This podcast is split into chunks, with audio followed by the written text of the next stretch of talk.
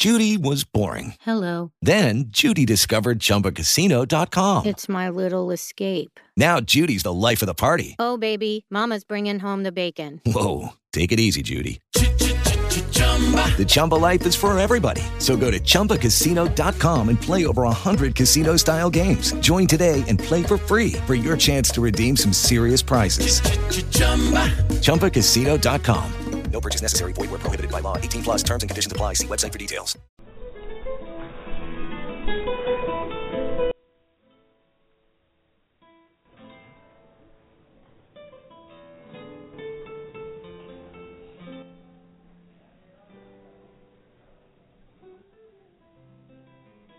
Hello, everybody, and thank you for listening in on another episode of Cinema Files Radio. I'm giddy today because my radio is not working.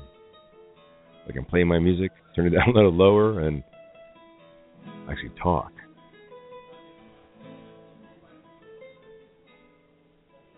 I'm your host, Steve Pisa. Thank you very much for joining us today on Cinema Files Radio. We got some great guests today.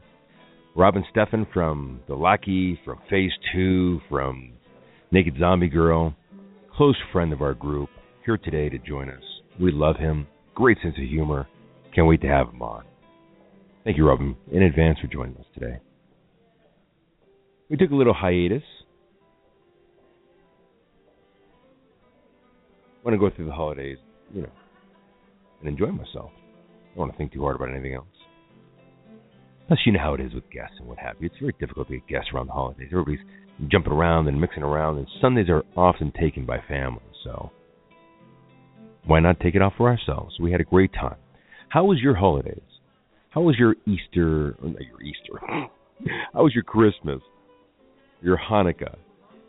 Your Kwanzaa? How was your New Year's? Did you already break your New Year's resolution? 2015? Not to eat that one thing, not to drink that one thing. Did you already break that thing? Call us up. 657 383 1444. 383 1444. And the area code is 657. I'm very grateful for you guys listening today. I couldn't wait to be back on the air. A lot of cool news, a lot of cool movie news going around today. This week, last month. First of all, congratulations to Shane Graham and Boyhood, Richard Linklater, which won a plethora of awards at the Golden Globes.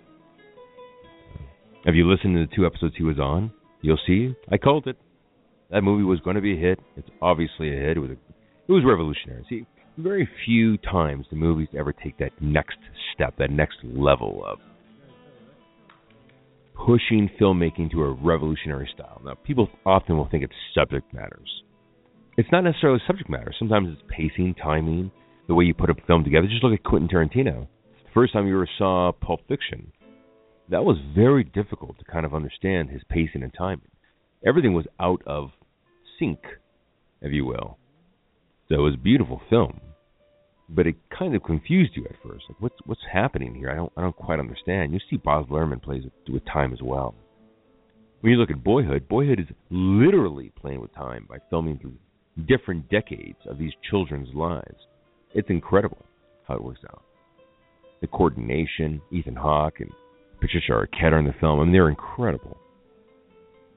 Bringing the family together, bringing the movie together, making it cohesive. Richard Linklater making it cohesive. And I love Shane Graham and. He was great. So it was a really fantastic movie, Boyhood. Boyhood by Richard Linklater. Watch it. Watch it. So congratulations to Shane Graham. We're looking forward to some awesome things from you. Other movie news. Have you seen Inherent Vice by P.T. Anderson? No, it got a lot of bad reviews on Fandango. Not that I trust them, but it got a couple bad reviews for some people. I don't understand what your bad reviews are about. You know, some people were saying it was boring. Some people were saying it was highfalutin. Some people were saying I kept an open mind. Well, if you kept an open mind, then you would have enjoyed it. I saw it in the 70 millimeter uh, print at the ArcLight in Hollywood. And I enjoyed it. No, no, no. I loved it. I thought it was fantastic. Going from The Master to this film, I think Joaquin Phoenix's performance was brilliant. Josh Brolin was brilliant in this film. P.T. Anderson's flavor of timing and cinematics and and script and dialogue just came through. It was the closest to Magnolia that I've seen a film that he's made since. It is really a fantastic. So Inherent Vice, that is a fantastic, fantastic movie. So we have Boyhood, we have Inherent Vice, and the next movie I'm going to tout its claim for, which is uh, well, first let me get to a negative before I get to that last positive. Uh, American Sniper. Okay, I did not like this film at all, not even a little. And if people think they're going to get an Oscar for doing this film, good luck. First of all, Russell Brand's, or not Russell Brand, but uh, David O. Russell's film was not to me anything special. It was not a, like a Hurt Locker, and I felt like the acting was subpar. I mean, you can act like you know Sling Blade all day long. And by the way, now that I said Sling Blade, try watching that film again, now thinking that he was acting like Sling Blade the entire time. Mm-hmm. Mm-hmm. Got got a sling blade here. I'm gonna peel me some potatoes. Got to shoot me somebody out of my sniper scope. He had no personality. I mean, the time that Sienna Miller has more personality than, than the main characters beyond my comprehension. So, yeah, I, I did not like that movie at all. At all. I was greatly disappointed by that. But uh, David O. Russell's been slipping. I mean, Silver Linings Playbook was a good film. The Wrestler was okay, but he's you know Iron Huckabees I really enjoyed. Uh, but he's one of those people that's very aggressive and very, I would say, mentally ill. Personally, incredibly mentally ill. You ever want to see how David O. Russell treats people, watch YouTube and type in David O. Russell, and you'll see a bunch of things on Lily Tomlin and and uh, and. Uh, when he cusses at Lily Tomlin, Lily Tomlin is a Hollywood legend. That's that's pretty insane to me. So, yeah, I did not, I did not like, I did not like the film at all, American Sniper, at all. So I would suggest seeing that through a copy or renting it or waiting for it to come out on cable. Trust me on this one. Hmm. It's not special. It's not fantastically acted. It's not fantastically paced. The music isn't great. Uh, the story isn't fantastic. It doesn't have much of a resolution. It doesn't really make a lot of sense to me, to a certain extent, as being an Oscar-worthy film. So I, I personally would skip it. Now, uh, what does that mean? Go see the film anyways. Who cares what a person thinks about a movie? Go see it. Enjoy it. I personally did not like it. So the first movie, um, second movie, Inherent Vice. Third movie is going to be American Sniper. What that first movie? I'm starting my, my memory is starting to lapse today. Oh, just, so the the fourth movie that I really really enjoyed was Birdman, Michael Keaton. That was a great great movie. I don't want to say a lot about about it, but it it, it very much is in the Terry Gilliam fashion of storytelling, very much like Brazil. It's the pacing is a little off. It it goes into fantasy, but is a fantasy a real thing? Where are we going with this? It, it's it's really an incredible film. Michael Keaton, they're saying that Michael Keaton's performance is is revolutionary or, or the best that he's ever done, or yada yada yada. I would kind of agree with that. I would kind of agree with that. But I would say that he's acting a lot like Beetlejuice. That's not a bad thing. It's been so far apart from him playing Beetlejuice. It does feel like Beetlejuice to me a little bit. By the way, the first film was Boyhood by Richard Linklater.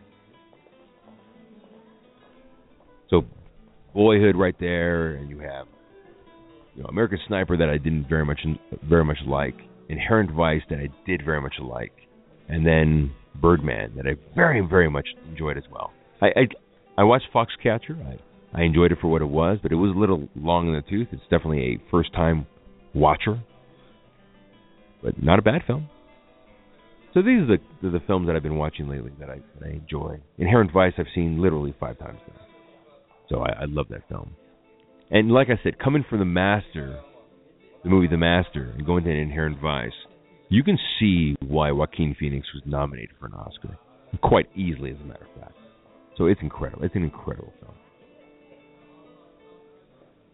So those are my opinions.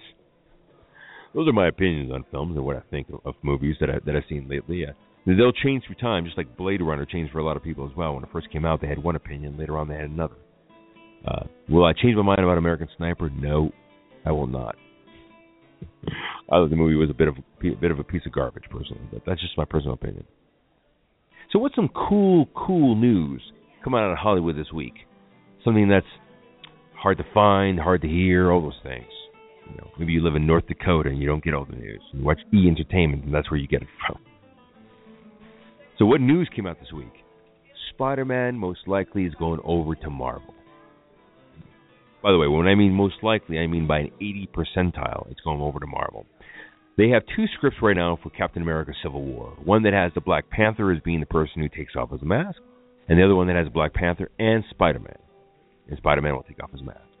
So we, we don't know which one they're going to take. We don't know which one they're going to go with. I'll bet you a million bucks that they're aiming towards the Spider Man one right now. Why is Sony selling a percentage or a perspective of the rights back to Marvel? Well, for instance, Marvel can make a billion dollar Spider Man movie, and with the conditions that Sony gives them, they'll make all their money back, including some, based on a movie that they didn't even have to put money into. Because they know that Marvel has the package, they know that they have the audience. So instead of making four stinkers or five stinkers, they can make one great Marvel movie and make more money than they've ever made before. And it's mostly because they're not participating in the economic value of it. So think about that for a second. That's incredible. I know to a lot of people, that a lot of people don't don't know, don't understand that X Men's at 20th Century Fox and Spider Man is at Sony and all the rest of them are at Marvel, Marvel Disney, you know.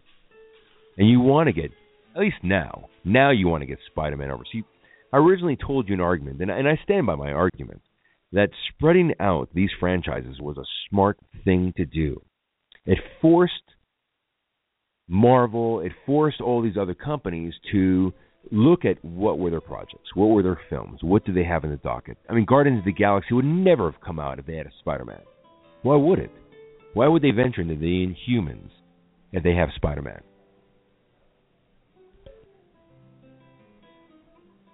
So it was almost like character competition. It was really nice. And for a while there, it did spread it out nicely. Now, when you see X Men Last Stand by Brett Ratner, of course you go, wow, it should go back to Marvel. Not necessarily. They had a stumble, they went back on with X Men First Class. But with Spider Man, they had five chances.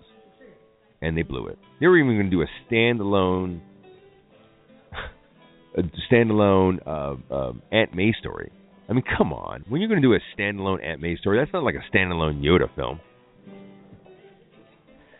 Yes, please call in 657 383 1444. Our excellent guest, Robin Steffen, is waiting for us right now. I would love to hear some news from you. You can type some things in here in our, in our chat line as well. I'd love to hear some questions about his maybe his white tidy pants and the Lackey.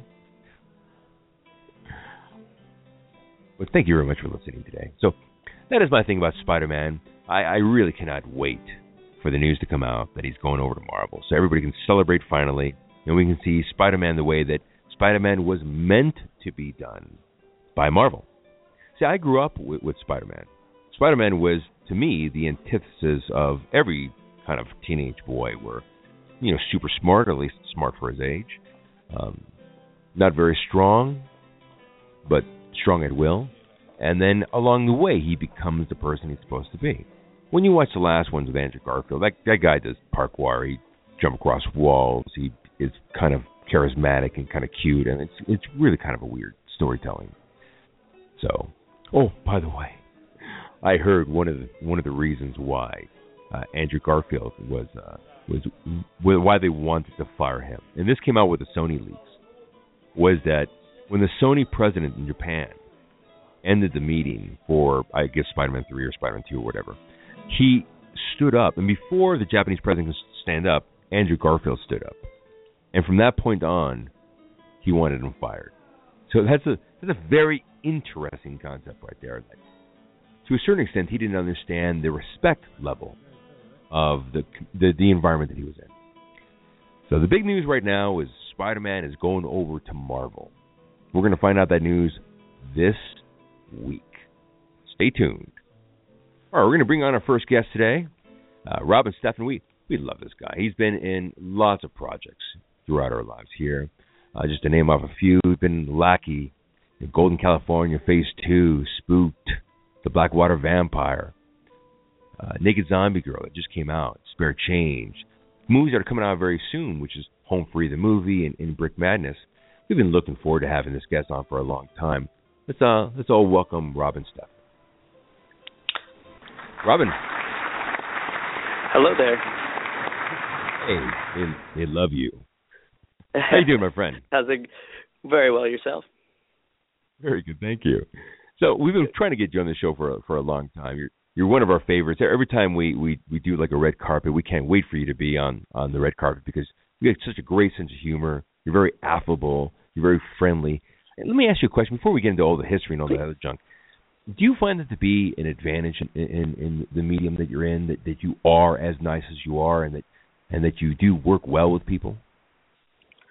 Uh, you know, um, I've just, I guess I've always been kind of a people person, so it's always definitely helped out. Um, I mean, I'm sure we'll get into the backstory of how Phase Two came along, but if it wasn't for that kind of personality trait, you know, Phase Two probably would have never happened, which wouldn't have led to the lackey, which wouldn't have led to all this and everything. So, right. yeah, I feel like a great advantage I have is, you know, being that kind of people person. So.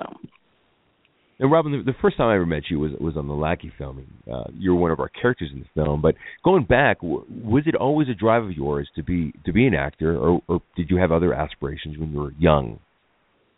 Actually, no. Um, it wasn't uh, my initial dream. Um, I actually wanted to be a cook. I wanted to be a pastry cook growing up, and um, I grew up in Las Vegas. Um, I worked in hotels, and uh, I did cook for a while.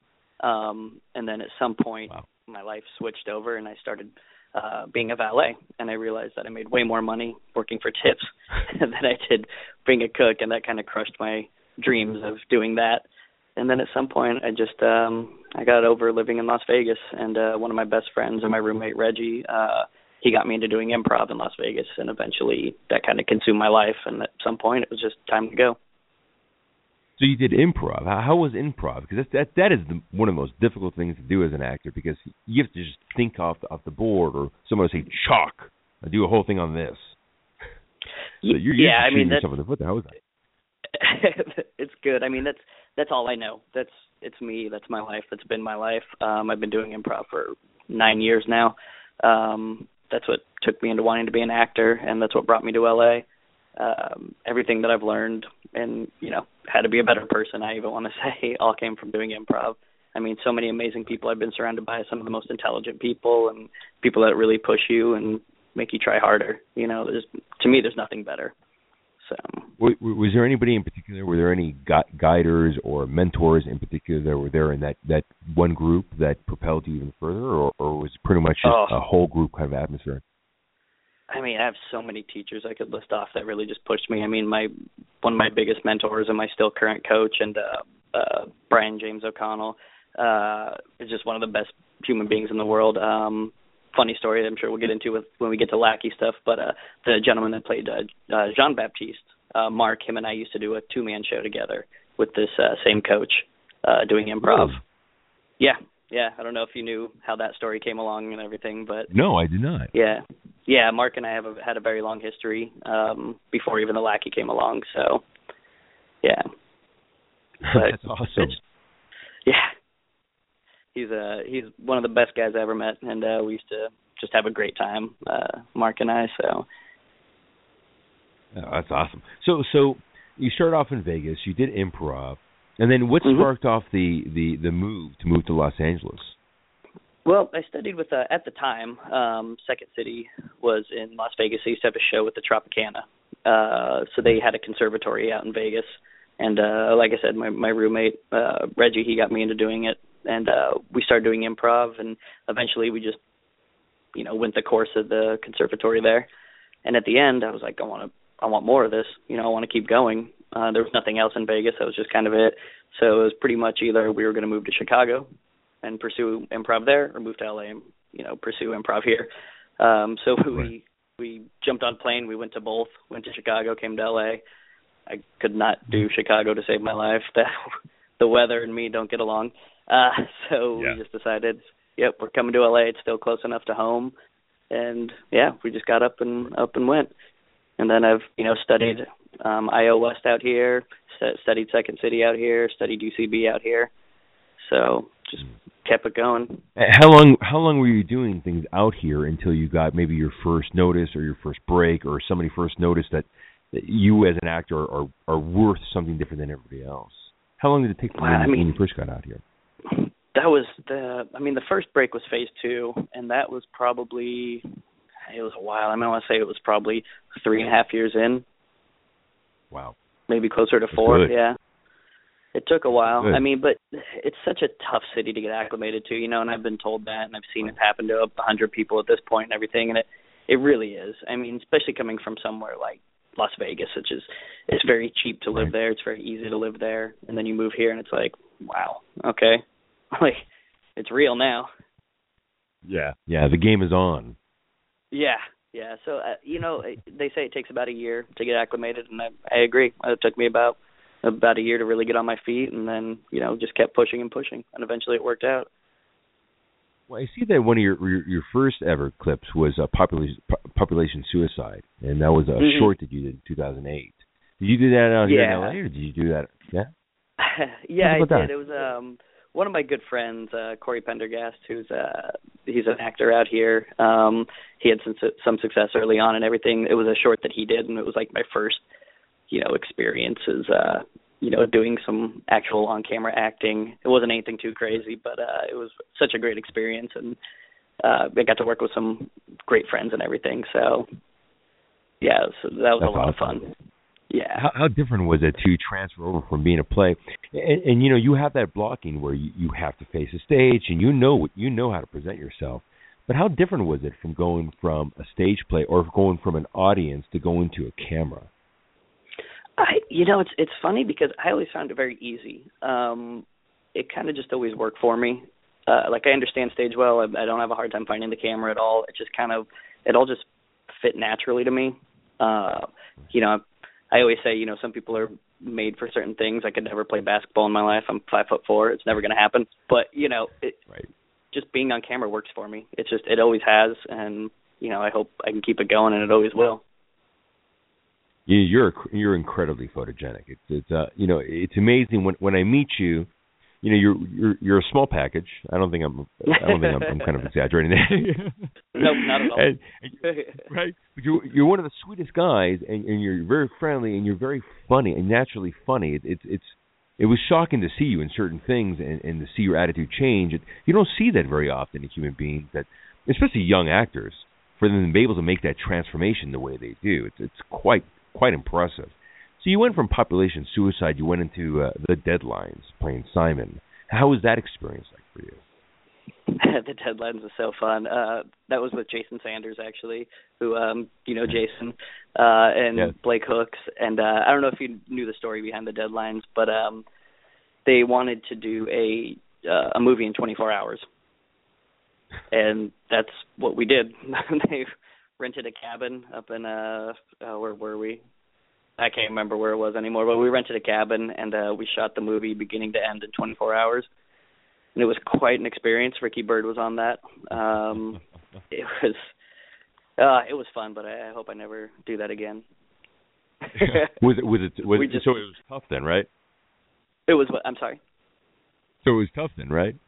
Oh, it was very tough. It was good for about the first maybe 16 hours, and then it just started dipping off rapidly towards you know the last few, and more and more rapidly. I just remember one point sitting on the couch and then waking up at some point. you just pass out anywhere you can, not even realizing it. Uh I know Blake was caught uh sleeping standing straight up against the wall at one point. So Oh. it was just uh yeah, it was I know that it feels. was just Yeah. an experience. Yeah. well, let, let, let's let's get to the story. I, I couldn't wait to get through. Which is, you know, when I when I first met you, I met you on the Lackey movie, and I couldn't wait. I couldn't wait to meet you on that. Please tell me, how did you get involved with the Lackey movie, uh, directed by Sean Piccinino and, and Jason Sanders? Um, how did you get involved in that project, and and what you did? Um, you know, what what part were you going for? But let's let's go back to the original question, which was, how did you get involved? Oh, what's great is uh, you know I'm internally grateful for meeting Jason Sanders and and Sean Piccinino, uh, Ricky Bird, all those wonderful people who have been such a big part of my life and have brought me onto so many things. And uh, I got involved with Sean. We had actually met on Phase Two, um, and Sean and I obviously we had a great friendship right off the bat. And uh, I remember him talking about wanting to do the Lackey, um I remember him, I remember him having like little parts of the uh, script or idea on his phone, and we were, you know, he'd show little bits and we'd talk about it. And then, um, you know, after Phase Two was done, it actually came to fruition, and uh, him and Jason got it going. And then, you know, he called me up. I feel like Sean always had the idea that he wanted me to play Gerard. So when it actually came to be, you know, he called me up and asked me if I would do it, and I was more than excited to. Um, right. Such a great opportunity. I mean, my whole background is comedy, and I've always loved comedy. But in an ideal world, I would always love to play the villain, the bad guy. I love to play the bad guy, and that was the first time I ever actually got to do it. And actually, the last right. time I ever got to do it, I haven't played one since, unfortunately. I keep getting, you know, that typecast, the funny character kind of oh, guy. Oh, you, but I you, just, play. You, you play a good bad guy. I mean, the, the funny thing is that the bad guy that has a sense of humor is quite dangerous. Mm-hmm. and that's the interesting thing about you as a bad guy is that you have a sense of humor, which means you have a personality, thus charisma, and that's a scary bad guy. You play George Baptiste in, in the film, and, and the thing I noticed from it a lot was was a lot of cussing. Opposed to the script that we wrote, it was hilarious. But when I, you know, what's funny is that when I when I looked at a lot of other films, there was way more F words than we ever used in that film. I mean, way more. But um, so let's. I want to talk about because when people watch the film, everybody watched the Lackey movie, and, right now it's on YouTube right now for a dollar ninety nine. It's really awesome. But you'll you'll you'll see you'll see Gerard Baptiste, Baptiste played by uh, Robin Stephanie, and he's running down, and he has white pants on, and they changed twice. Robin, please tell tell us a story about those white pants. the story is gonna haunt me forever. Um, those pants. So originally the pants fit just fine. Uh, the problem was is that we had shot the scene where I got shot in the leg first. Uh, and of course those pants became soiled and bloodied and then we had to go back and do a reshoot of me running down the alleyway. Well, we realized that we didn't have we couldn't use those pants anymore uh, because there was just no way to salvage them. So we had to make an emergency decision and go to a um, a thrift store on a whim. And I'm pretty sure it was just Ricky and I that went to go buy those, and the only pants that even matched in color was this pair that just happened to be too short. so um, watching that scene just cracks me up so much. Just running down the running down the alleyway, and the pants are just a little too short. Uh, that's a great memory. it looks a little like forced perspective, you know, that they're getting tighter, they're getting looser, they're getting tighter, they're getting looser. oh, so, so, so tell good, me, you, you you worked a lot with these characters before in other films, obviously. What was it like working on this film with them as well, being a different character? This film was great. I, I had so much fun because, you know, I've, I've done a handful of films now, and you know, normally you'll shoot everything straight through, you know, like phase two, you know, we filmed it straight through. Uh The Lackey, you know, we, we filmed it in, in sections basically. So it was right. great because it was like I got to hang out with my friends over and over and over again rather than just for a long period of time at once. And that's what was so great about that film was it was like we were making a movie but I was hanging out with my friends. You know, and I got to do it, you know, a weekend a month for, you know, X amount of months. It was it was so great. You know, we just kept showing up and just doing it and it was nice to have that different dynamic because um phase two sean and i had totally different you know chemistry about who we were and in this film yeah it's just it was all just it's so different just this different learning experience and everything it was such a great experience let's talk for a me little in my about, life Let's talk a little about Phase Two because Phase Two was actually the movie that was made before The Lackey, and and we Correct. actually were able to piggyback off the production of the of Phase Two in order to make The Lackey. So so Mhm. let- let's let's you know, we actually need to double back a bit in order because Phase Two was actually released in 2013, while The Lackey was released in 2012. So tell me about tell me about Phase Two. How did you get into that film? Because I, I went to go see it. I enjoyed it. It was directed by Jason Sanders.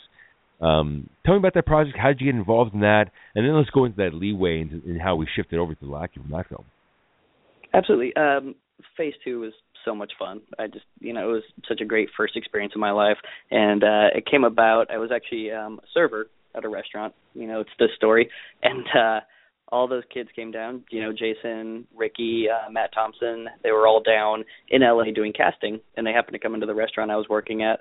And um, randomly enough, and how life just kind of works out, it was my day off, and um, one of the girls, she was feeling sick and asked me last minute if I could work, and you know, it was that whole, uh, I don't want to go to work, I'm being lazy, but I could use the money. So, sure, I picked up the shift, went in, wound up taking their table, and, you know, just was being me, and uh, you know, just started giving them awesome. giving them you know hell at the table, and just being that person. They loved it. They ate it up, and by the end, they had asked me to, like, you know, we're here casting for a movie. Would you like to come in and and uh, read for us? And it was that whole yeah, sure, whatever. Why not? You know, not believing it. But I went in, went in the next day, and uh, they actually had me come in and read for them, and it went very well. Uh, one of my favorite stories is it, it was still, you know, kind of early. I was still figuring out the whole acting thing, and uh, I didn't have a headshot yet. So when I went in, they asked me for a headshot, and I was like, "Oh, I don't have one." So I just took a piece of paper that they had, and I drew myself for them, and Oh gave God. him that as my headshot. And I'm pretty sure Jason Sanders still has that lying around somewhere. Still, so said he was always going to hold on. They still that. hired you. yeah, they still hired me. Uh, That is incredible. yep. You play you play Eric Sampson in the film. I, I really liked your character in the film. We we have the incomparable Lauren Parkinson in the film as well. Des Sylvia is in the film as well. Sean Paul Mhm. Piccinino played Frank ba- Baskin. Tell us about the the movie and who who did you play and, and how did how did you like? Did you enjoy the film? Tell me. Oh God, I had so much fun on that movie. Um, I still say to this day that's the most fun I've ever had. You know, on a film. It was just such a blast, and the people were amazing. I, you know, I'm still friends with everybody from that. Uh, Matt Phillips uh, was in that movie, who I did Brick Madness with, which was great. Um, Brick Madness is Justin McAleese, who I met on that film. Obviously, Sean was in that movie. You know, who we did the Lackey with, and Lauren, and gosh, so many people were in that movie. Just thinking about it now, just blows my mind. But yeah, it was, it was And- and- definitely most fun. And we and we finished, you know, phase two, and then how did you transfer over to become the new character in the Lackey? As soon as the production transferred over from phase two to the Lackey, did did Sean just see you and say you got to be in this film? Well, it, you know, in, in phase two, it was all comedy for myself. I mean, it, it it's a dark movie, but uh, Matt Thompson Right. and I were picked up to be the the funny characters, you know, and um the chemistry between us worked out so well in that whole film. It- you know, it, our characters definitely worked in that. And then, you know, I don't. I wish I could tell you why Sean saw it in me, but he did, and I'm very grateful that he did because it was. You know, I got to stretch my my acting skill and try something I haven't got to try before that I really wanted to, and Sean thought I could do it, and I'm very grateful that he gave me that chance. Right.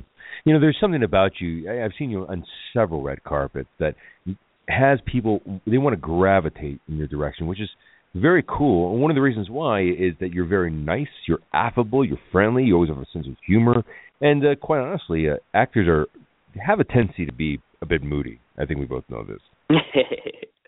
yes, they do. do, you, do you find that your your personality and your attitude takes you further than perhaps other people? Not to be not to compare or to compete with other people, but do you find that it, it works in your benefit more in this industry? Eh, you know, I, it, there's nothing more enjoyable to me than seeing people smile. And you know, it, I still you know serve and bartend tables, and I actually really enjoy it because I like seeing people have a good time. It really just makes me happy, and you know, I always believe no matter how bad of a day I'm having or anything, there's no reason to ever project that on somebody else. And I just, you know, doing a red carpet and just people want to talk to you and just be around you and seeing them happy to have that opportunity is it's so filling and you know there's no better feeling and that's to me one of the biggest parts about being an actor and why I want to be an actor is I, I just want to make people's day better. I just want to see people smile. You know, we're in a world where there's not always the best things going on and people have, you know, hard times and it's just great to see to to bring some joy to somebody's life and you know, I should always be able to do that no matter what. That's a great attitude. So, you, so you, you right after Phase Two, we went into Spook, the TV miniseries where you played Jonathan. So you went from movies to, to right to episodic television here. What was that experience like? Oh, that was great. Um, that was with uh, Steve Borzicello, um, who's a um, he's kind of in this group as well. Uh, he's kind of mixed in. I doubt you've ever met him. I don't think anything you've worked on with us, but he's a good friend with uh, Jason Sanders and all them as well. Um, that was really great. That kind of came up as another comedy where I played um I played a a, a vampire, like a more innocent sort of vampire that uh winds up moving in with two roommates, and uh it was it was a lot of fun to do. And uh yeah, we we almost got it uh picked up. It got some nice rounds going on, and just didn't work out, you know. But it was uh, another good experience, and you know, more comedy, obviously. I see. I see twenty million dollar you know shows not make it, much less you know another show. so yeah, House of Cards exactly. almost get picked up by Netflix, you know. So so we're working we're working up your list, and you, you, you yeah. so many things like like the Blackwater Vampire. I, I, I yeah. want to know about these things because that, that that's that's quite kind of kind of a uh, kind of a leap there. So how was that? How was filming that film? I'm, I'm looking at this stuff right now. It's hilarious to me. So it's a documentary documentary film created by. So tell me about it, please. Yeah, um, I worked with a gentleman. This came up too because of improv. Um, a gentleman named uh, Jesse Baget, who I had met um, going on a just a random audition. Uh, great guy who's also you know been in my life a couple times. He was the one that got me on board with um, Day of the Mummy as well. Uh, went in and did a completely improvised reading for him. Uh, worked out very well. He asked me to come in. He actually had me help him with the rest of the casting process um, on that film. And uh, yeah, that we filmed that up in Big Bear. that was a, that was my first tough uh filming experience. We filmed up in Big Bear in the it was like the middle of December and it was just freezing cold and we were filming it, you know, all hours of the night and snow up to my knees, which is probably like most people's shins. But uh just uh, just just freezing cold work environments and running around in the forest. It was a lot of fun, but it was that was definitely the most tiresome trying film I've done up to this point. Um horror movie, you know, it was a uh, found footage style so having that whole just running around in the woods, being free and crazy was a lot of fun. A lot, a lot of fun. You, you you've compiled a lot of a lot of different acting gigs in such a short period of time. If anybody checks out your IMDb, they'll, they'll see that you've actually compiled quite a list in, in a short period. Uh, what what do you contribute to that? Do you, do you attribute you know your drive, your your your loving for the for the atmosphere or for the for the craft? What what is the thing that drives you? Yeah, you know, I've been very fortunate. I'm going to give it up to that. Just good fortune. Pretty much everything that I've done has, you know, derived from a single place. Everybody has called me in for stuff at this point. I mean, the only things that I've really stretched out to get picked up for something new would have been Phase Two at the very beginning, and then um uh Blackwater Vampire. Past that, everything else has been people calling me back to work with them again, or somebody calling me from an offshoot of something else to come work on that project, which is great. And how I'm seeing, you know, that's a great way that it works for you. Um, you know, so many things came out of Phase Two. I mean, I can I can say the deadlines came from Phase Two, the Lackey came from Phase Two. Uh, you know, Break Madness came from Phase Two, Home Free. It's it's just crazy how it all, you know, just everything's just an offshoot of something else. So it is it is who you know to a certain extent, and who you are with those people. Mhm. Hmm. Yep. I mean, Zombie Girl came out of that as well. Nice. Yeah. You know that's something that that uh, I've heard a lot of very successful people say is, is don't burn any bridges, keep the bridges that you have, and, and keep on moving forward. Right. Exactly. Yeah. You know, I I find a person like you, which is difficult for a personality like mine to be like, uh, quite fascinating because you know the energy is very high and it, and it wants people to hire you because I I've seen a lot of people who are very very talented who don't get callbacks, and one of the reasons why mm-hmm. is people just get a weird feeling off of them or they don't like them very much or they want somebody a little more friendly when they're hanging out with them like for twelve hour days. Yeah. Do you think about yeah. that before you go in for an interview? Well, it's it's interesting because I do commercial work as well, and um, you know I, I really enjoy the commercial side as well. But my biggest gripe with the commercial side is it's so like you're in and out, and I feel like I do much better going into you know film auditions because I can spend time with the casting director. I can talk to them. You know, I can get to know them and, and show some of my personality. Commercial work, you go in, you do this, and then you're gone, and the next person's in. You know, it's it's very just right. they're looking for a look, they're looking for an immediate type. There's no connection. You know, and mm-hmm. it, it, you know, like I, I've I've been blessed with some commercial work as well, but it's just it's such a different game, and it, yeah, definitely the film side I like a lot more because you get to you know use your personality and and meet people and talk to people. Right. Right. Well, growing up, growing up in Hollywood, I always saw commercials as a great cash grab. It was a great way to you know facilitate your ability to make movies. Mm-hmm. Do you do you find do you find commercials to be the same way? Is the ability to pay the bills and to move forward and, and do the thing you love to do, or do you see that oh, as yeah, the same yeah. as the field you're in? Yeah, commercials are great. Um, you know, if I could make a just a living off of doing commercials all day, it'd be wonderful. But there's one thing you're going to learn from doing commercial work is you need to grow thick skin because you are going to get rejected a lot. You know, there's there's a lot of auditions, there's a lot of people going in for it, and you know when you don't have that opportunity to really give your personality, it's all based on what you can give in that moment.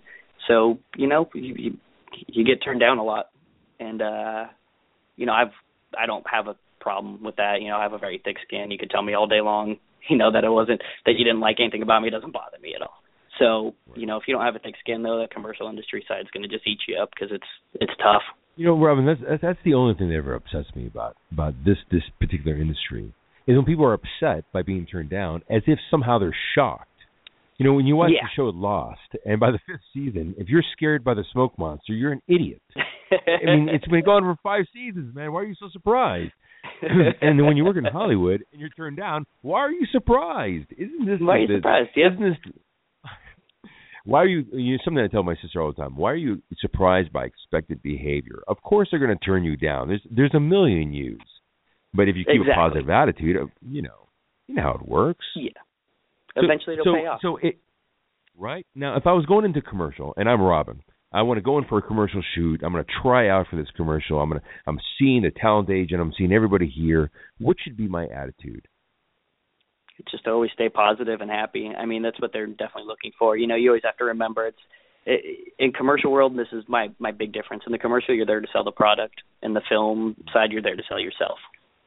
You know, so Ah. they're looking for the person that best fits selling their product. So you always need to be happy, positive, and just you know, smiling face and a good time. You know, they're there for Right. they're looking for that energy, that immediate energy, and that person that can just you know that they think is best representative of their product. When you go in for film, you're like, this is me. You want me. You know, and you get a chance to sell yourself. It seems almost like commercials are are you you be more quickly judged than you would for Oh, a film yeah. part. Oh yeah, Wow. yeah. You're judged in probably about the first, you know, five seconds you're there, five to ten seconds. As soon as you start talking, they're deciding if they how they feel about you right then and there. Yeah, it's. Right. I mean, I've been on commercial auditions that I was there for, sh- you know, less than less than ten seconds. You know, it's just Wow. you're in and out. They're like, come in, read this, goodbye, next. You know, very few do I actually get a chance to really, you know, like shine, shine. And then you really don't even get to deal with the people making the decisions until you get your call back. You know, Right. your initial thing with commercials is just for some guy with a camera who's like, okay, go, all right, you're done. And then you hope for the callback because then you can hopefully give a little more of yourself to the actual casting director who will be there by that point. Right. Yeah. And the interesting thing is, as, as I kind of see it as dating, whereas you know it's not the girl's fault, you're just not the right person for them. But I can see how an actor can see that as as a bash. You know, my the unfortunate thing I see in like writing is I've met several people who've written solid books, and they don't want to publish it because they think publishing is the way it used to be. And when I look at Hmm. filmmaking, and when I, when I look at acting, and and, and uh, when I look at commercial shoots and what have you, I see it as the same thing. You're going to be turned down a lot more than you're going to be accepted. But once you're accepted, that, that's just more of a benefit. And to get Oh, a bad no attitude, I mean, you, right? So, so, so, are you doing more commercial work now? Is more commercial work coming in your lap? Yeah, I mean, I definitely get uh, a lot more commercial auditions. Um, you know, I'm, I'm represented commercially, which is wonderful. Uh, theatrically, I still don't have representation. It's been quite the run trying to get that going, but you know, it's a, it's a tough gig to get that. You know, there's a lot of there's a lot of theatrical agents out there. I wouldn't say there's a lot of ones that are worth my time at this point.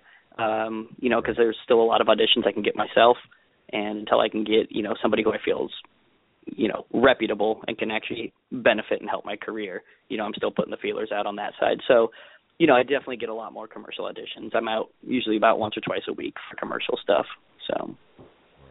Well, what's interesting is most people don't even have this kind of resume on IMDb, and and and they already have representation. So it, yeah.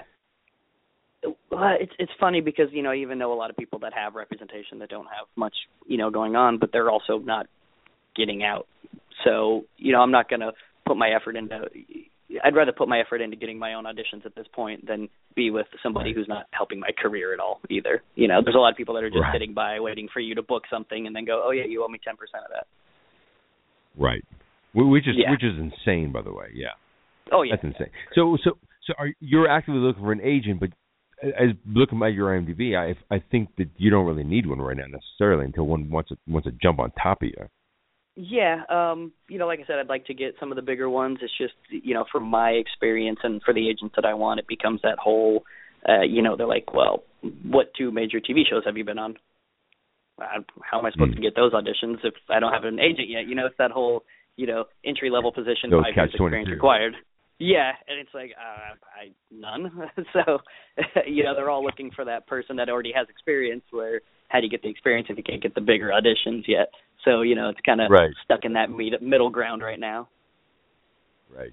It's interesting. Directors used to have that same problem, so they went through music videos and what have you in order to, to go into the big, like Antoine Fuqua, uh, who directed Training Day and what have you. And he directed music mm-hmm. videos before he ever did movies, so he had to, he had to go mm-hmm. through the medium through a different angle in order to get there.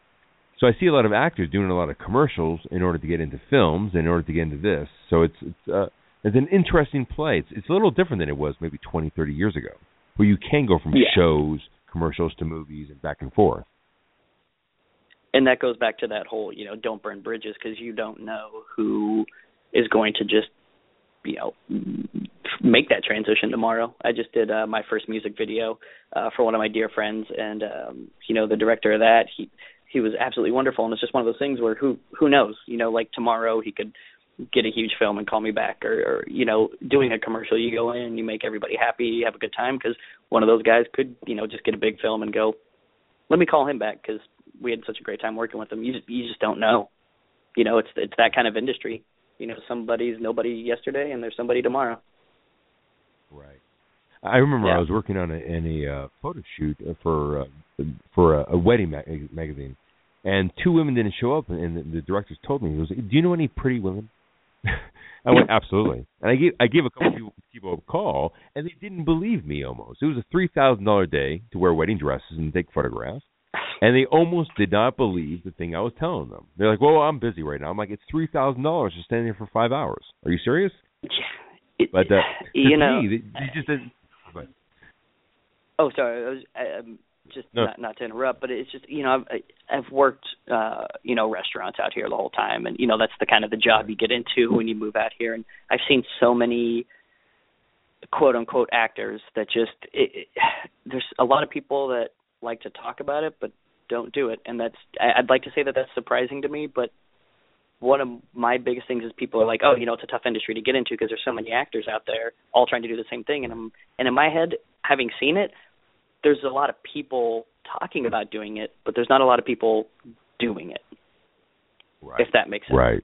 There, the work no, ethic totally is very sense. low. Yeah. It, it, the, there's so much like just bottom level work ethic of like, oh well, you know, I'm just gonna make it somehow. I guess you know I'll just show up one day and then I'll be a big star and that's it, and I don't have to try very hard. Oh. There's a lot of that. I've seen a lot of people pack their bags and have to go home because they just can't, you know, they can't handle it. I've seen people pack their bags and go home after making a movie. Yeah, absolutely. It, it's, it's insane. It's like, what what are you mm-hmm. doing? Oh, it's yep. never going to work out. Now with that attitude, it's not. Exactly, and there's a lot of that self defeatist attitude, you know. Right. Yeah. Well, you got a chance to do another comedy, which is Dear Diary Flipped Out. Eh, what was that experience like? Uh, that was with a wonderful friend of mine, uh, Janae Alt, who you know she called me in uh, for that uh, another God, how's name Janae? I can't even remember anymore. I got so many I'm trying to remember everybody's connections at this point. but uh yeah, that was just a um nice fun video short that I did. Uh she's such a great person. i Um always been a big supporter of mine as well and we finally had got to work together on that. Uh met a wonderful man named Ron Bush who's a who's the writer director on that one. Just, you know, more good people all around. Nice. And this is more about a, a man in in the world uh, all men yeah. want to get laid. They want to find the hard way when when it comes between Chrissy and her Apple iPhone, which which is actually more of a modern tale of love. Yes, exactly. Yeah, we had a lot of fun on that one. Yeah. Yep. That's a scary. That reminds me a lot of her, where you know it's a scary world where your da- your dates are no longer looking at their watch; they're looking at their iPhones. So yeah. that's your true sign yeah. of like somebody not into you. Oh gosh, I see that every day in my life. see, see, so you went to this, and you went to Naked Zombie Girl, and we had Ricky Bird on recently to talk about Naked Zombie Girl, and I'm also very proud of him to be at the, at the Chinese theater and to be, be showing at all these horror fests. It was really fantastic to see that thing come to fruition. He played uh, Dead Harry Cooper in, mm-hmm. in that short film. So tell me about your experience on Naked Zombie Girl, directed by uh, Ricky Bird Jr. Well, first off, I want to say, you know, we were just talking about bad work ethic. You want the complete Yes. opposite of that? That's Ricky Bird. Ricky Bird is the most hardworking, you know, person I've ever met in my life. Uh, Ricky Bird is just go, go, go, go, go all the time. Um, that guy doesn't stop. I don't know how he does it, uh, but kudos to him. Ricky Bird is an inspiration for sure, and you know, all the love in the world for Ricky Bird. Um, Right. Naked Zombie Girl is a blast. Uh, you know, they they I drove up, uh, you know, really late at night because it was a you know a night shoot, and he asked me to come up and do the do the spot for him, and drove up uh, with a buddy of mine, and we came up and and you know filmed all night. That was my first experience with getting. Uh, I'm not a I, I've never worn contacts in my life, so they wanted me to wear white contacts. That was a fun experience. uh, you know, that was that was a kind of creepy. You know, when you're not used to doing that. Uh, Nick Reisinger, bless his heart, had to help me get those in, and you know, probably wasn't the most fun experience. Uh, if you don't know Rick, Nick Reisinger, I'm sure you do. He's worked on so many Yes. of the films um, as well, doing the makeup for everybody. Uh, such a talent. Nick Reisinger is Nick, Nick Reisinger's done a lot. He's been on the show. He's also done a lot of our films that are coming out very soon. He's a great makeup artist. So he's sticking these white cubes into your eyeballs. Oh God! And you know, I don't know if you've ever dealt with you know contacts like that, but they're huge. So not only is Yes. it my first experience trying to get contacts in my eyes, but these things are massive. Trying to shove them in there, but eventually it worked out and it looked so great. Um, it's one of my favorite clips to watch of myself is uh, coming over the hood of the car and you know uh, climbing up on the window because everything just looked so good. The lighting was great. The, the scenery was wonderful. The makeup was so great. Uh, it, it's just ah, uh, it gives me chills to watch that one. I love it. That's awesome. When I saw when I saw the Chinese uh, theater, I was and that is incredible to me. Where you have that audience there, people are there to watch you. Uh, you have the makeup there. How, how did it feel to be part of something like that? That you know, a lot of our dreams are coming true. Whereas the you played at Quentin Tarantino's theater over there, which is you know something you definitely desire, especially since now that they transferred all to film and no longer digital. So if we, Mhm. release the Lackey now, we can do it at Quentin Tarantino's theater. And then we showed uh, Naked Zombie Girl at at at the Mann's Theater, Chinese Mann's Theater in, in Hollywood. They're on Sunset. Were you there for that grand opening or for that red, I red was carpet? I, I was not at the Mann's Chinese Theater when I actually had to film that day, and um it was Wow. just bad timing. I didn't get to go to that one. Yeah. I was very, very, very sad about it because um, a lot of those people I haven't seen in so long, like DT Carney, you know, who I, I would Yeah. love to have uh, run into because it's been, you know, been so long since I've seen them. Uh, but Sure. yeah, unfortunately, I did not get to go to that one, and what a opportunity to see to see that on such a great screen. So Oh, that was definitely a missed missed moment in life. Well, when's the first time you did see it? Which which theater? Which which um, red carpet did you actually be able to see your film? I was the Naked Zombie Girl. The first time I saw it was the uh was it the um what is it the uh, the the film festival? Horror Fest? Um, which one was it? It was a horror fest, wasn't it? Yes, yes, yes. That was the first So what'd you think? time. When you saw it, what, Oh, what, it was what great. did you think? Oh, it's so great. It's that nice, you know, it's that throwback style that was just it was it was done so well to what Ricky's vision was. It was, you know, spot on.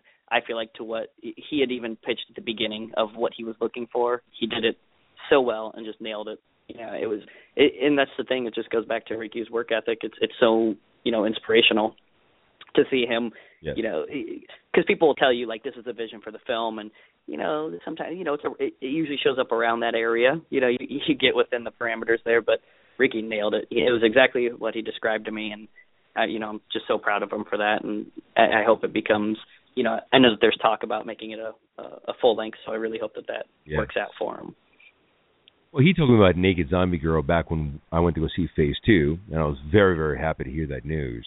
Um, he is an incredibly hard worker. When, when he worked on The Lackey, he he would not only acted, he not only did locations, he busted his his, hum for everything that people needed. Um, it's very hard to find, right? It's very hard to find people that are like that, but also skilled at what they do. It's, it's easy to find people that are sycophantic. It's easy to find people who who desire things. It's easy easy to find people who have a, a, a modicum amount of work ethic. But it's difficult to find people who have all those qualities. Well, maybe not sycophantic, but have all those qualities and have the ability to actually be a good person and work extremely hard in their field and be good at it. And that's what I find about Ricky Bird. yeah, he, he's such a such a rare, amazing talent. Uh, yeah, I mean, just just inspiring all up and down. I mean, all of those guys are. Cool. You know, Sean, you know, the, such a hard worker. Jason, such a hard worker. It, it's it's great being surrounded by such. Ethan Carney, all know, great guys. All of them. Just when you're surrounded by such you know amazing, hardworking people, it's it's infectious. You know, you just keep pushing as well. Didn't I see you in a picture with Lauren Parkinson recently that you were doing a project together? Uh, we're not doing a project together, but she has. Um, uh, I do a full um, a full time improv show now every Tuesday nights, and she's one of the most, you know, honest, amazing supporters what? of my entire life and my career. Yeah, so she comes out uh, to my shows every Tuesday and sits in the front row and just has Tuesday? a great time. To, uh, Hold on, called Complex. Oh, sorry. Hold on, One let's, time, let's stop this conversation right now. This is, let's put the brakes on. Okay, you you have your own show. Tell me about this, please. We want everybody to go. well, it's a it is an improv show. I have an ensemble cast. Uh, it's called Yeah, and uh, we perform every Tuesday night at uh, the Straight Jacket Society um, on Santa Monica Boulevard. Um, I could look up the exact address. I don't know off the top of my head right this second. Uh, but we go on at eight o'clock. Straight Jacket Um, Society. Yep, it was. Uh, this is the most fulfilling improv team I've been a part of. This is they're such amazing people. Um, when I was talking about uh, my coach uh, Brian O'Connell, he had a vision of putting together a team. Um, he wanted a year's worth of commitment of practice before we had our first show, and we did that. And we had our first show uh, the end of December, and it was so well received that we got up, picked up for a full time slot um, after that first show, and we've been Nice. yeah performing and we have a yeah full time running show now and yeah she's come out to you know all but one of the shows so far and uh sits in the front row and is just such a great supporter yeah Is she, you know, she's such a great girl. I, I I love I love her acting. I love her personality. Uh, she's a great gal. such a great gal yeah So your group uh, is called you know Yeah, and it's. mhm. I'm sorry. oh oh yeah no just agreeing yep we can go on about Lauren Parkinson all night long. I have zero problems about that, by the way, because uh, she's the one who shows up to the red carpet. She's the one who always has a smile on her face. She's the one looking beautiful. Uh, when I have to beg other people to show up, she just she just Yeah. shows up. She's very friendly. You know, she has her laugh, which I love to death. Uh, by the way, she has. Have you ever heard Lauren Parkinson laugh? By the way, boys and girls, uh, our great audience who's listening today, she has. To me, she has one of the funniest laughs, one of the greatest laughs, because she's original, and it's it's obviously authentic, and sh- and she just bursts out in laughter. I mean, you should hear me laugh. I sound like a penguin dying.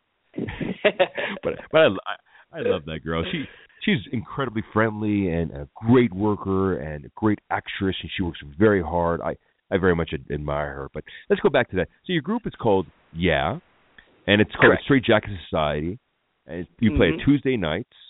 Now, Tuesday now nights at what, 8 what o'clock. club is it? Tuesday nights at eight p.m. And and what club is this in? Uh, well, it, it's it's the the place is called the Straight Jacket Society. That that's um the Ah, club. okay. Um, I can get you the I can get you the address if you want to know it as I'll- well. I'll- I'll um, I'll. I'll look it up. about Okay, okay, perfect. Yeah. Um, So- but yeah, no, it's a great. It's uh free to come in. It's a BYOB. They just it's all donation based. Um, and it's yeah, it's a good time. We've been uh packing the house, so if you come in, come early. Uh, or otherwise just become standing room because yeah, we've been filling up before eight o'clock every week. So yeah, Nice. it's been uh How's it? I'll make sure I- how's it been like? Oh, it's been great. Uh, been so well received. Uh, there's actually it's it's four teams that go up every Tuesday. So we're the first slot, and then there's three after us. It goes on for about uh, about an hour and a half. Um, each team gets about 20, 25 minutes, depending on you know how it's going. And uh, yeah, it's, just such a fun night, and it's another one just surrounded by such great people. Keep seeing the same people showing up every week, and just so supportive. And it's yeah, just growing bigger and bigger that that week. So yeah, That must be incredibly fulfilling. Oh, I love it. You know, and uh, you know, I've been on a handful of improv teams in my life, and uh, this is definitely, you know, up there with the best. And uh, you know, I had talked earlier about Mark from Phase Two and how we used to have a show that would be, you know, my second favorite show I've ever been a part of. We used to do a two man show, just him and I. Um, you know, talk about stress and uh, you know, doing improv for a half an hour with just two people. But uh, that was, yeah, there's just no better I feeling. think.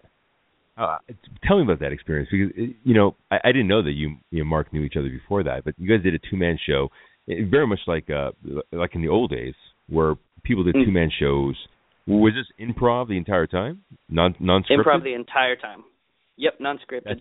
Mark and I had met at um uh IO West. We had been in some classes together and um the the gentleman who ran IO West, James Grace, uh, he was our teacher at the time and he had recognized us and goes, you know, you guys have great chemistry. You should do a two man show.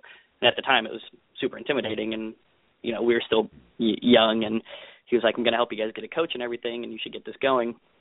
And he was 100% right. You know, we did our two man show. Um, I had the same coach then for that two man show. That's my coach now, uh, Brian O'Connell, and uh, man, it was uh, such a great experience. Him and I, we just it always clicked, and we did a lot of shows together. Um, unfortunately, he has you know a full i guess not unfortunately good for him. He's married and he has three kids and he he lives pretty far away. So it just got to be a lot having to come out every week you know with his kids and everything. But when sean was casting for that role he had asked me you know do you know anybody who you know has a french accent and can act and all that?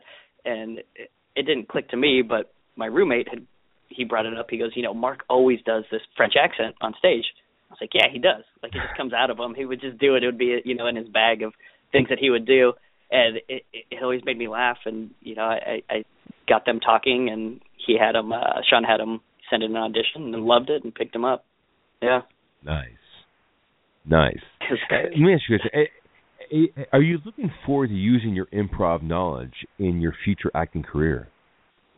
Oh yeah, I mean, there's no, you know, there's no shortage of of when that comes up. Everybody, especially more and more and more in this town, people are looking on your resume for improv experience. You know, I feel fortunate that I got in on it early, so I have a long history of it. Uh, right. But it's just becoming bigger and bigger and bigger, and people want it more and more and more. It seems like, you know, it's it's right. just like any audition. It'll be like, you know, improv experience required, improv experience required, yada yada. So, yeah, now everybody's jumping on and that's why schools well, like you know, UCB are blown up. well, the, the project I want to get to was uh, Brick Madness, and that that's something that's coming out very soon, right? Yes. Yeah, that was with um, that's with uh, Justin McAleese, who once again uh, from Phase Two, uh, all the way back to those days, he was the cameraman on there, and uh, you know he had wrote his own movie. Uh, he asked me to come on to that. Um, that was very very much fun. Uh, it, it's a it's a Lego movie, which uh, well, I guess I don't know if I should say Lego. It's a it's a movie about building blocks that right. you know get about building get blocks stacked on each other. You know that that type of Yeah. idea, but it's a mockumentary style, very much in the vein of like a Christopher Guest movie. Um, Right. Yeah, and uh, we filmed that up in uh, uh, San Jose area and Fresno, and you know up there, and uh, such a great time, and that that had people from Phase Two as well. Um, like I was saying, uh, Matt Albrecht, who was in uh, Phase Two with us, was in there, and um, yeah, good time. What, what I love is your name. No, I know. I've seen a couple. I've seen a couple things, but your name is Cedric, which is making me laugh so hard right now. I'm just thinking Cedric the Entertainer. that is awesome. Yeah, they they call What- your they, you know an underdog must defeat the arrogant National Bricks Championship to to reclaim the charity and clear the name of fallen champion.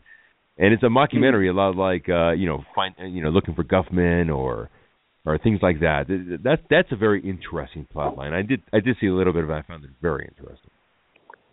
what's nice and what I really appreciated about uh, Justin's vision for it was, you know, at no point did he ever want it to feel like it's making fun of anybody.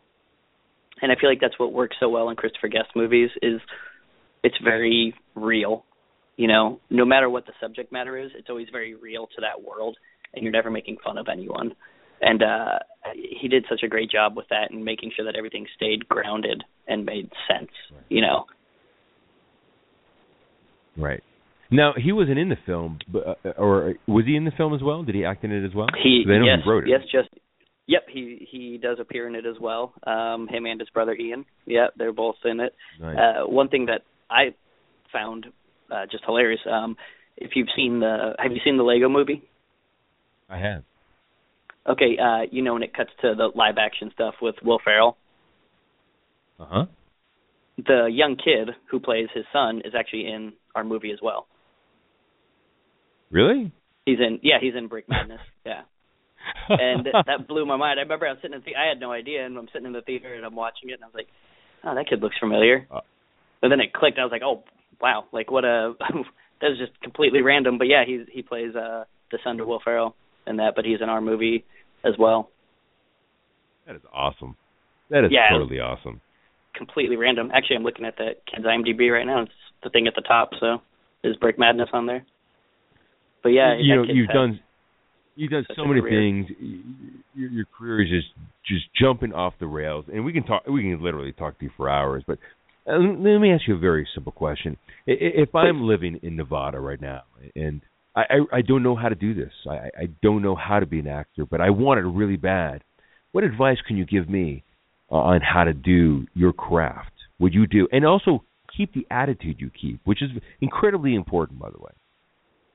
Uh, you know, first off, surround yourself with great people. Um, one thing that I've just watched in this town and can't preach enough is there's a lot of people in the world, and if you're surrounding yourself with negative people, people who aren't pushing you, people that don't have work ethic, uh, find new friends because there's a lot of good people out there, and there's a lot of people that are going to help you and really believe in you. And if you don't have those people in your life, then you're, you know, you're doing something wrong and then uh, just go for it. I mean, it's it's hard to say and it's scary, but at some point you just have to just go for it. You know, one of the the toughest things was moving away from home and and doing that, but at this point in my life, I'm so grateful I did. You know, and it, I I don't think I could ever go back because I just I, I love what I'm doing. I love being here, and you know, it just took that moment of just saying you have to do it. You know, just be positive, surround yourself with positive people. Will that help if I surround myself around people that have like minds in me, that have positive attitudes towards life? Will that help me, uh, at least in this industry? Because LA is a very, a very strong place. I mean, it can destroy even the strongest people in the universe. But Mhm. if I keep a good attitude, keep a good, keep good company, that's going to help me along the road. Oh God, yes. I mean, I, I've been so fortunate with the people that I've got to meet, and the you know, like I said, most of my IMDb comes from all the same people, but it's just people that believe in me and people that have been so supportive, and you know that stay positive and keep that work ethic. And you know, it's hard when you see that to not want to just be part of it. You know, when you see Ricky Bird trying so hard, and you're like, well, I want to be working as hard as him, or I want to be working as hard as Jason. You know, Sean's working every day. Like, how come I'm not working every day? You know, I got to push more so I can be working as much as Sean Piccinino is. You know, it's it, you you just keep pushing yourselves. You know, it's like a huge inspiration to me is uh, Guy Grundy. You know, he's that guy who same thing. He just he took a chance and just went for it, and you can't help but just be motivated by that. You see him, and you're just like, why can't I do that Right. too? I'm going to do that too. And then you just keep you, you just work harder and harder. That's awesome. It, it, it's really weird because I, I hear you saying things that to other people are competitive notions. Uh, I see them, I see this, and I see this, and I want what they want. I want what they have. But what I hear from you is almost the complete opposite. I, I see these people, and I'm inspired by them to do what what I want to do or what I need to do, which is actually quite different than a normal human being who actually more or less wants things from other people.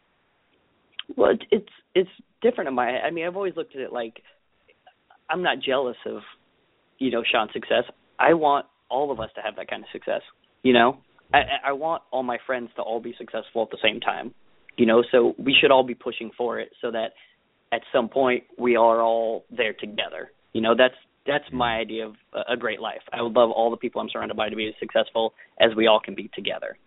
You know, I Right. what's the point of being successful by yourself? I don't know. I don't I've never got that. I'm not a selfish person like that. I want all of us to rise to the top together would be, you know, my ideal world. Right. Right. That is a great attitude. We, we we can't. Thank you so much for being on the show. We can't. We couldn't wait to have you on the show. We can't wait to see what else you're going to do in the future. Uh, Brick Madness is something that's going to come out very very soon. But also we have uh, your group Yeah on Tuesday nights at 8 p.m. Uh, at the Street Jacket Society. Uh, we can't wait to see that as well. When I come out to LA, I I, I want to come out with Lauren and come see you. And thank you, Lauren, Oh, for coming do. and showing because I I would never have seen that you were part of that group if, if Lauren didn't actually post a picture of it. It was pretty awesome. I'm really bad about self promoting. That's one thing that I have to get better at, and I'm working on. Uh, yeah. You know, other people are promoting for you. So, Which thank so, so thanks tell, to them so much because I'm just not good at it. so tell me, Robin, we, we want to be able to reach you today. We want to we want to reach you and, and tell you how we love this interview and how we want to see more stuff from you. How can how can we get in contact with you through Facebook, through Twitter, through Instagram, through how can uh, we reach Facebook you? and Instagram. Uh, I think I missed the Twitter uh, train a little too early, um, so I kind of just gave up on that one. But definitely Facebook and uh, Instagram, please. I would love to talk to anybody that wants to ask me any questions, any advice I can give. Please find me on there and ask away. I'm, you know, always willing to talk and, and love to meet new people. So, yeah. Nice. People meeting and, is, and is your my group thing. That's over my there. life. If if I'm an actor out there in Hollywood and I want to join your group or at least try out for it or, or see you out there and see what I can do, uh, how can I try out for that group out there for the Street Jockey Society? Is it, is it an open group or is it is it a closed group or tell me? Um, this group unfortunately is closed off, but I could definitely give you advice on where to go and how to get started, and you know how to get more involved. I would be more than happy. You know, I've uh, more recently had to, you know, I- I've been helping a, a friend of mine currently through a lot of that, and it's it's very fulfilling to me to to see and help and you know give the advice I can and where to get started and you know what's been the most successful for me. So uh, yeah, any questions, please, please, please. Um, always here to talk to. So. Well, we can't wait to see you in more things. Uh, Coming from the Lackey to Phase Two to Spook to uh, you know Blackwater Vampire the Deer Diary the Naked Zombie Girl, and going off also some things that we didn't talk about, which is Day of the Dummy, Day of the Mummy, Day of the Dummy. That's my line. Day of the Mummy. I'm talking about myself here, right? Day of the Mummy, uh, Spare Change, Free the movie, and then Brick Madness that's coming out very very soon. And then of course, listen, guys, you're you're in Hollywood out there, boys and girls. You're out there in L.A. You got nothing to do on a Tuesday night. You know you don't. Go Tuesday nights at 8 p.m. Go to Straight Jacket Society. Go see yeah. Go see Yep. go see Robin Steffen and see how this personality works. It's fantastic. Thank you, And show for being early. on the show today. And show up early and show up for some beer for him too. yeah, I'm into that. before I Yeah. let you go, let me let me ask you a question. Where, where do you see your career in in ten years? you know, as long as I'm happy, uh, that that's all I really, you know, care for. I, I just hope it keeps climbing, but you know, as long as I can just keep smiling and keep going, I I'm happy now. So all I can do is go up from Right. here. I feel like, you know, uh, you know, to me, it can just get better. I, I cannot you know. imagine the the world not giving you everything you want, especially with the attitude and personality that you have. Robin, thank you so much for being on the show today. We we greatly appreciate it. We greatly we we much forward look, look forward to your to your uh, your career boosting up. Well, thank you so much. I very much appreciate it, and I'm glad we finally got to have this opportunity. Um, you know, it hasn't worked out a couple other times, so I'm glad that we finally got to, you know, nail it down. So very appreciated, and thank you for the support always. Thank you, brother. Thank you very much, and we look forward to seeing your shows. All right, brother. Robin, Thank have yourself a great weekend. That's Robin Steffen. All right, boys and girls, that was a that was a fantastic show. But I have a special guest for you today. We have the fantastic, we have the amazing Sean Paul Piccinino on the line right here. Hello, Sean Paul Piccinino. Hey, how's it going? Very good. You've been up all night long making the trailer for the new series coming out on YouTube from Bat in the Sun and Truly Indie Studios called Six Feet Down Under, uh, starring uh, our greatest guy, Guy Grundy. I'm surprised you're awake right now. Uh, yeah, I'm I'm pretty exhausted. I'm probably gonna have to take a nap uh, at some point today. But yeah, I couldn't. Uh, I didn't want to miss the show, and and uh, we've got to launch the trailer. Um, I've got one little, couple little tweaks that I'm doing, and then we're going to launch here today. Uh, release the trailer. Nice. So the trailer for Six Feet Down Under, directed by Sean Paul Piccinino, and starring Guy Grundy, uh, also with uh, with with. Uh, please give us a couple more names who are, who's in the show. Uh, we've got Vernon Wells, obviously Aaron uh, uh, Schoenke is in it. Um, uh, all everybody's just so fantastic. We've got Anthony Appello, um, who is just killing it as his uh, character Vinny. Um, Nice. and uh, yeah, we've just got tons of people. A stunt crew. We got Lee McDermott, who's our uh, our- fight and stunt coordinator, um, and he's also, you know, he's a jack of all trades, so he's helping us with everything. And but he's also in the show, um, and we're gonna utilize him uh, a lot, playing various bad guys, and uh, uh, obviously for his amazing stunt prowess. So, um, but yeah, we just got the whole stunt team is amazing. You got Andre, you've got. Uh, um oh my gosh uh you know just everybody lucas to um you know, just the whole crew. Everybody is amazing. We also we also have Bat in the Sun that that's uh, also a part of this project as well, right? Yeah, Bat in the Sun, amazing. Aaron Schoenke is the, the head of that company, along with his father, uh, Sean Schoenke, and they are, you know, if if people haven't been to the Bat in the Sun YouTube channel, you should definitely go there. They have amazing content. They produce the show um, Superpower Beatdown, which I'm honored to be a part of as well because I do stunt coordination and second unit direction on that show. Um, and uh, you know that show. Uh, Sean, Superpower Be- Superpower Beatdown is the one where we just did uh, Batman versus Darth Vader, right? Yeah, the Batman versus Darth Vader episode is insanely awesome. I mean, I I suggest everybody go and check that out um, as soon as you can if you haven't already. It's a totally kick-ass show, uh, and that episode in particular is is unbelievable. It's like uh, you know, I I think it's already somewhere like four or five million views. Um, and wow. it's only been out for a little bit. So yeah, it's amazing. Nice. Well, you know, I saw I saw the trailer or the trailer mix that we have so far. Guy Grundy is doing a brilliant job with acting. I, I'm, I'm very happy with that as well. Uh, how did you How did you feel about his acting in this first episode? I think it's uh, it's uh, you know I've known Grundy for most of his career. Uh, you know he he claims that I uh, gave him his first break on the show Deadliest Warrior. So I've seen him evolve from the beginning. And I got to say, he has really, really been sharpening that sword. Uh, his his acting of chops have come. Uh, not that he was ever not great, because there's always been that it factor about Guy Grundy, but he's really truly evolved as an actor. He's he understands the subtleties of playing certain nuances, and and uh, yeah, I couldn't be more pleased with his performance in this. Nice, and, and we were able to get Vernon Wells for this for this episode as well. Yeah, Vernon Wells. Well, he'll be he'll be throughout the series uh, um, playing Mason, wow. Uh, who is kind of the the uh, you know the mob boss, uh, so to speak, and he's uh, such an amazing, iconic actor. Uh, we always jump at the chance to get to work with him.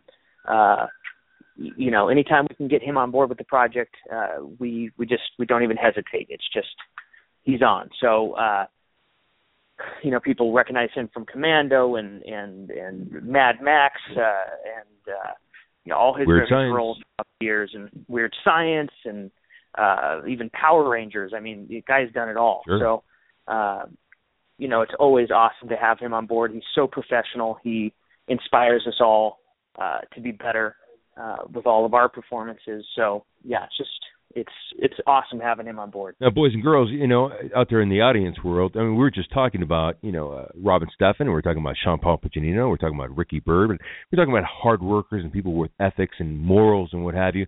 Sean Paul Piccinino has a beautiful wife, two beautiful children. He's got a mortgage. This guy works incredibly hard all weekend long.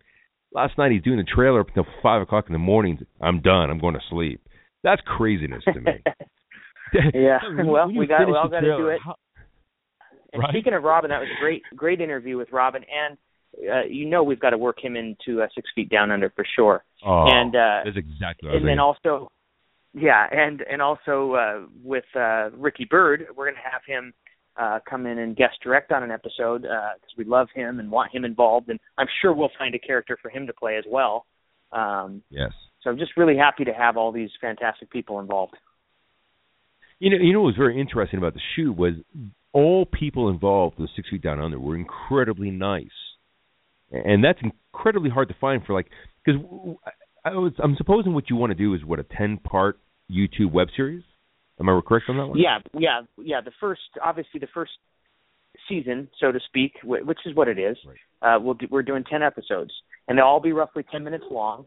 And at the end, you'll have you know the overall story, uh, which you know, we're exploring our options of distribution and, and what we'll do at the end of that season. We can release it all obviously as a complete season, but we might also toy with the idea of tweaking some of the edits and, and making it a, a feature film. Uh, but we do have plans to go beyond the first season.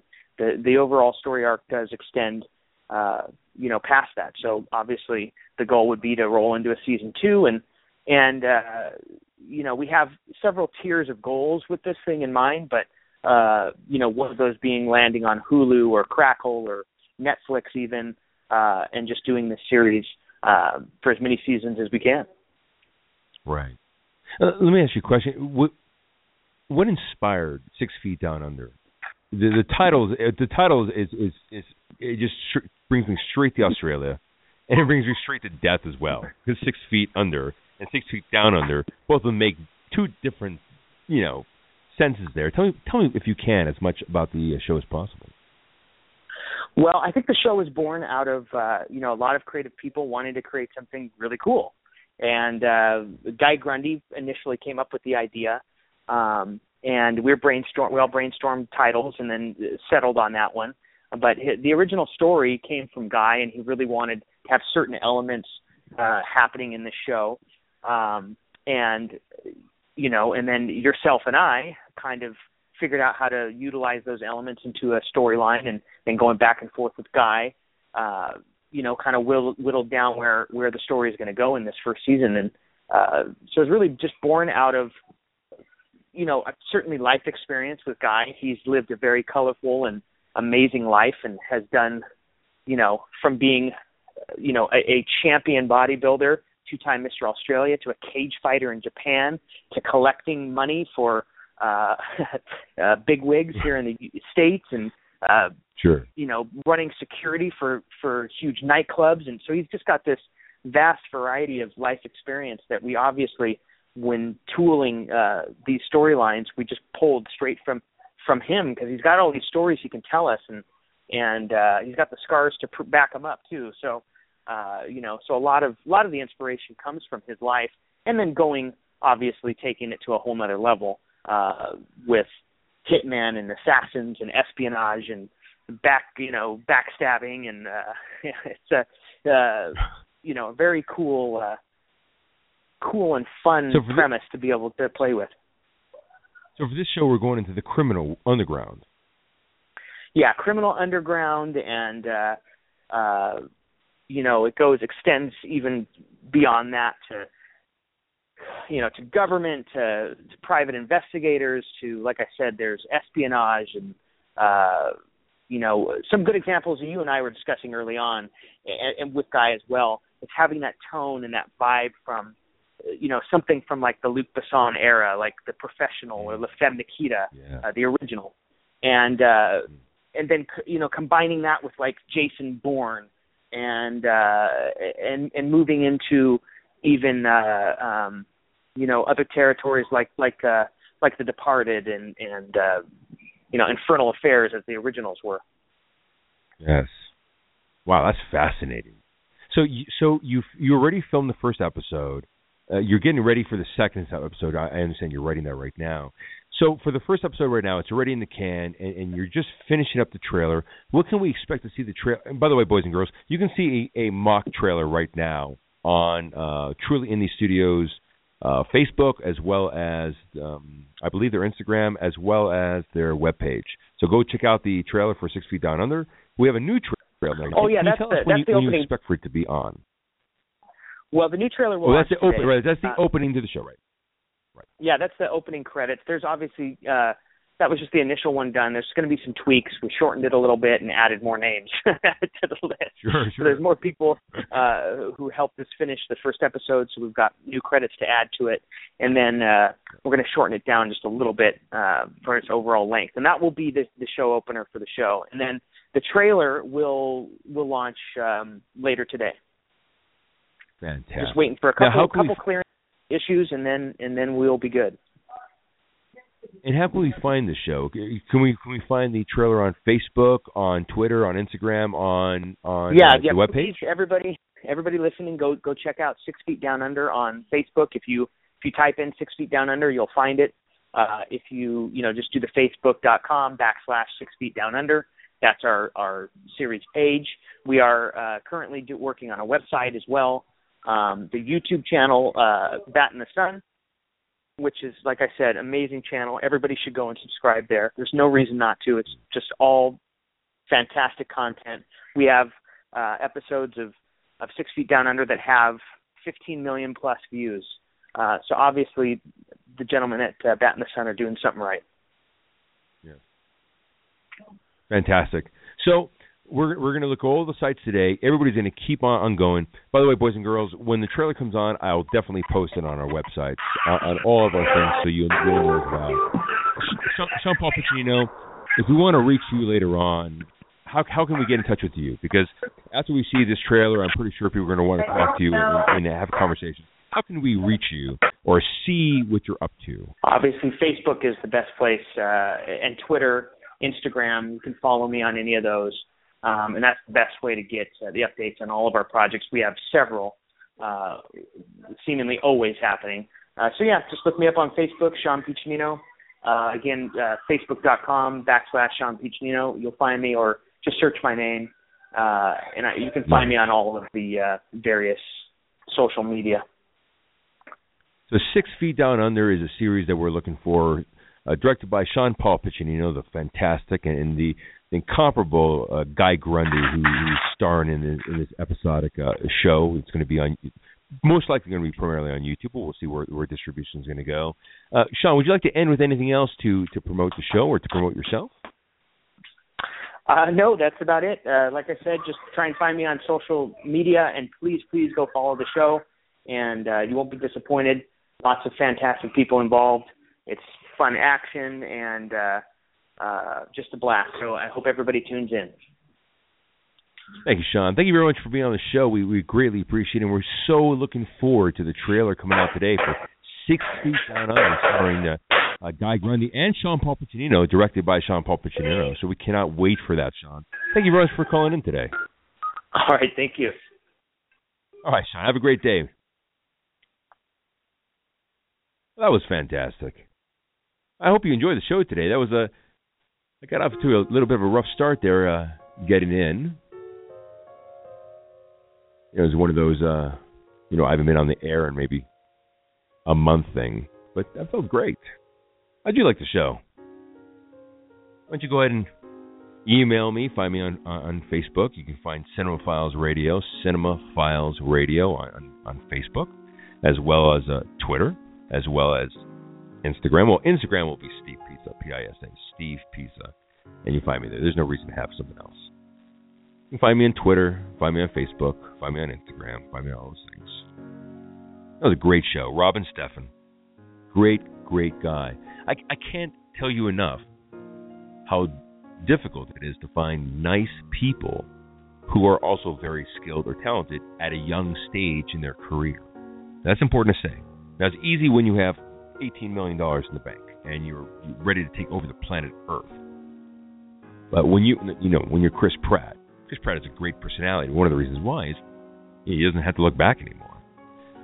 Well, Robin Steffen, his career is just starting off. So when you see all the movies, and when I say nice, I mean nice, really nice. The guy next door, nice. Uh, it goes a long way.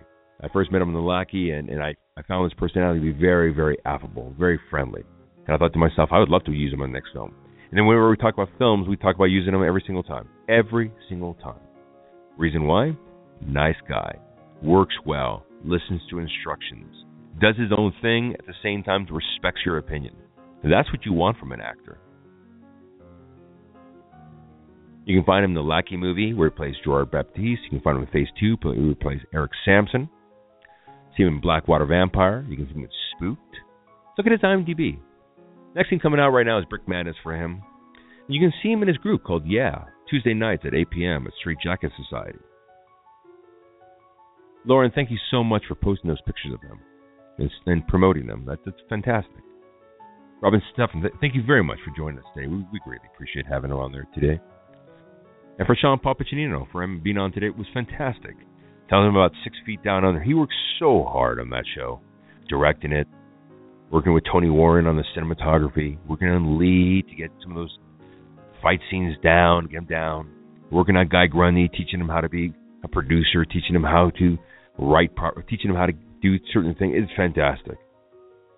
You know, a man who could be nice, work hard with everybody, work hard with himself, work hard with his family, and still has the ability to mentor people who need a little bit of guidance in the, in the world world of uh, Hollywood, especially for a person who's worked so hard like Sean Paul Piccinino. It's very sweet. When you see this trailer, Six Feet Down Under, I want you to I want you to see it. I want you to enjoy it. I want you to watch it over and over and over again, and I want you to watch the series. It's going to be a 10 part series coming out very, very, very soon. Thank you very much for everybody for joining us today. I like to end the show always with a little bit of inspiration, personally. Now, the one thing I, I, I love about being out here or being where I'm at right now is in Los Angeles, what I would do is I, I always look out the windows, and there'd always be a sense of danger or unknowing or what's going to happen or violence in some cases. It's LA. You don't know what's going to happen. I moved away a little while ago. I'm going to move back sooner or later. But when I moved away, it was very different. When I looked out the windows, the only thing I can see were bunnies. You see your occasional coyote. Uh, you see your occasional dog. See your occasional cat. See your occasional raccoon. But the number one thing I see out here are bunnies. The one thing I've come into understanding in my life is that I love bunnies. I love bunnies. When I can look out of a window and see a bunny hop by, it makes me happy. I came in today to do my radio show. Mm, you know, you're trying to bring up your mood. You're trying to bring up your attitude. You look at that bunny, you're like, I love you, bunny. I love you, bunny. Because it's one of those things of the simplicities of life. Looking at the simple things of existence. Enjoying what you have. Enjoying what you know and having love in your heart. And just going forward with it. It's so important. You're listening to Robin. You're listening to Sean Paul Piccinino. You're you're wondering why they're successful. They have that attitude. They have the love love the bunny attitude of love what you have, love who you are, love where you are. It's incredible. And you see how successful they are at it, at life, at happiness. They're winning at happiness. So these days I'm going to call it loving the bunny.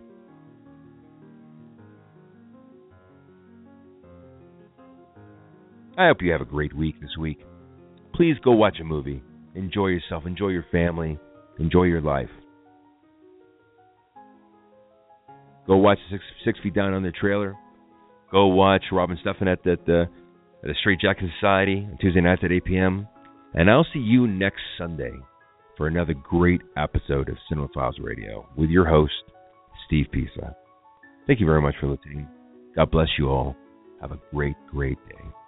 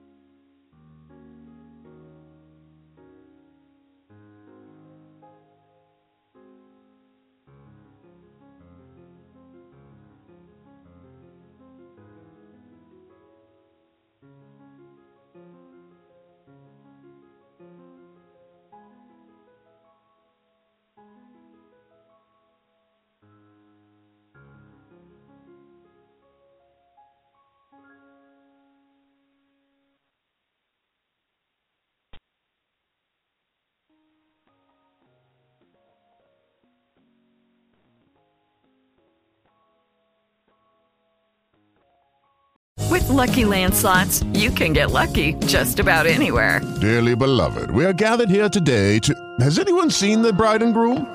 Sorry, sorry, we're here. We were getting lucky in the limo and we lost track of time. No, Lucky Land Casino, with cash prizes that add up quicker than a guest registry. In that case, I pronounce you lucky. Play for free at LuckyLandSlots.com. Daily bonuses are waiting. No purchase necessary. Void where prohibited by law. 18 plus. Terms and conditions apply. See website for details.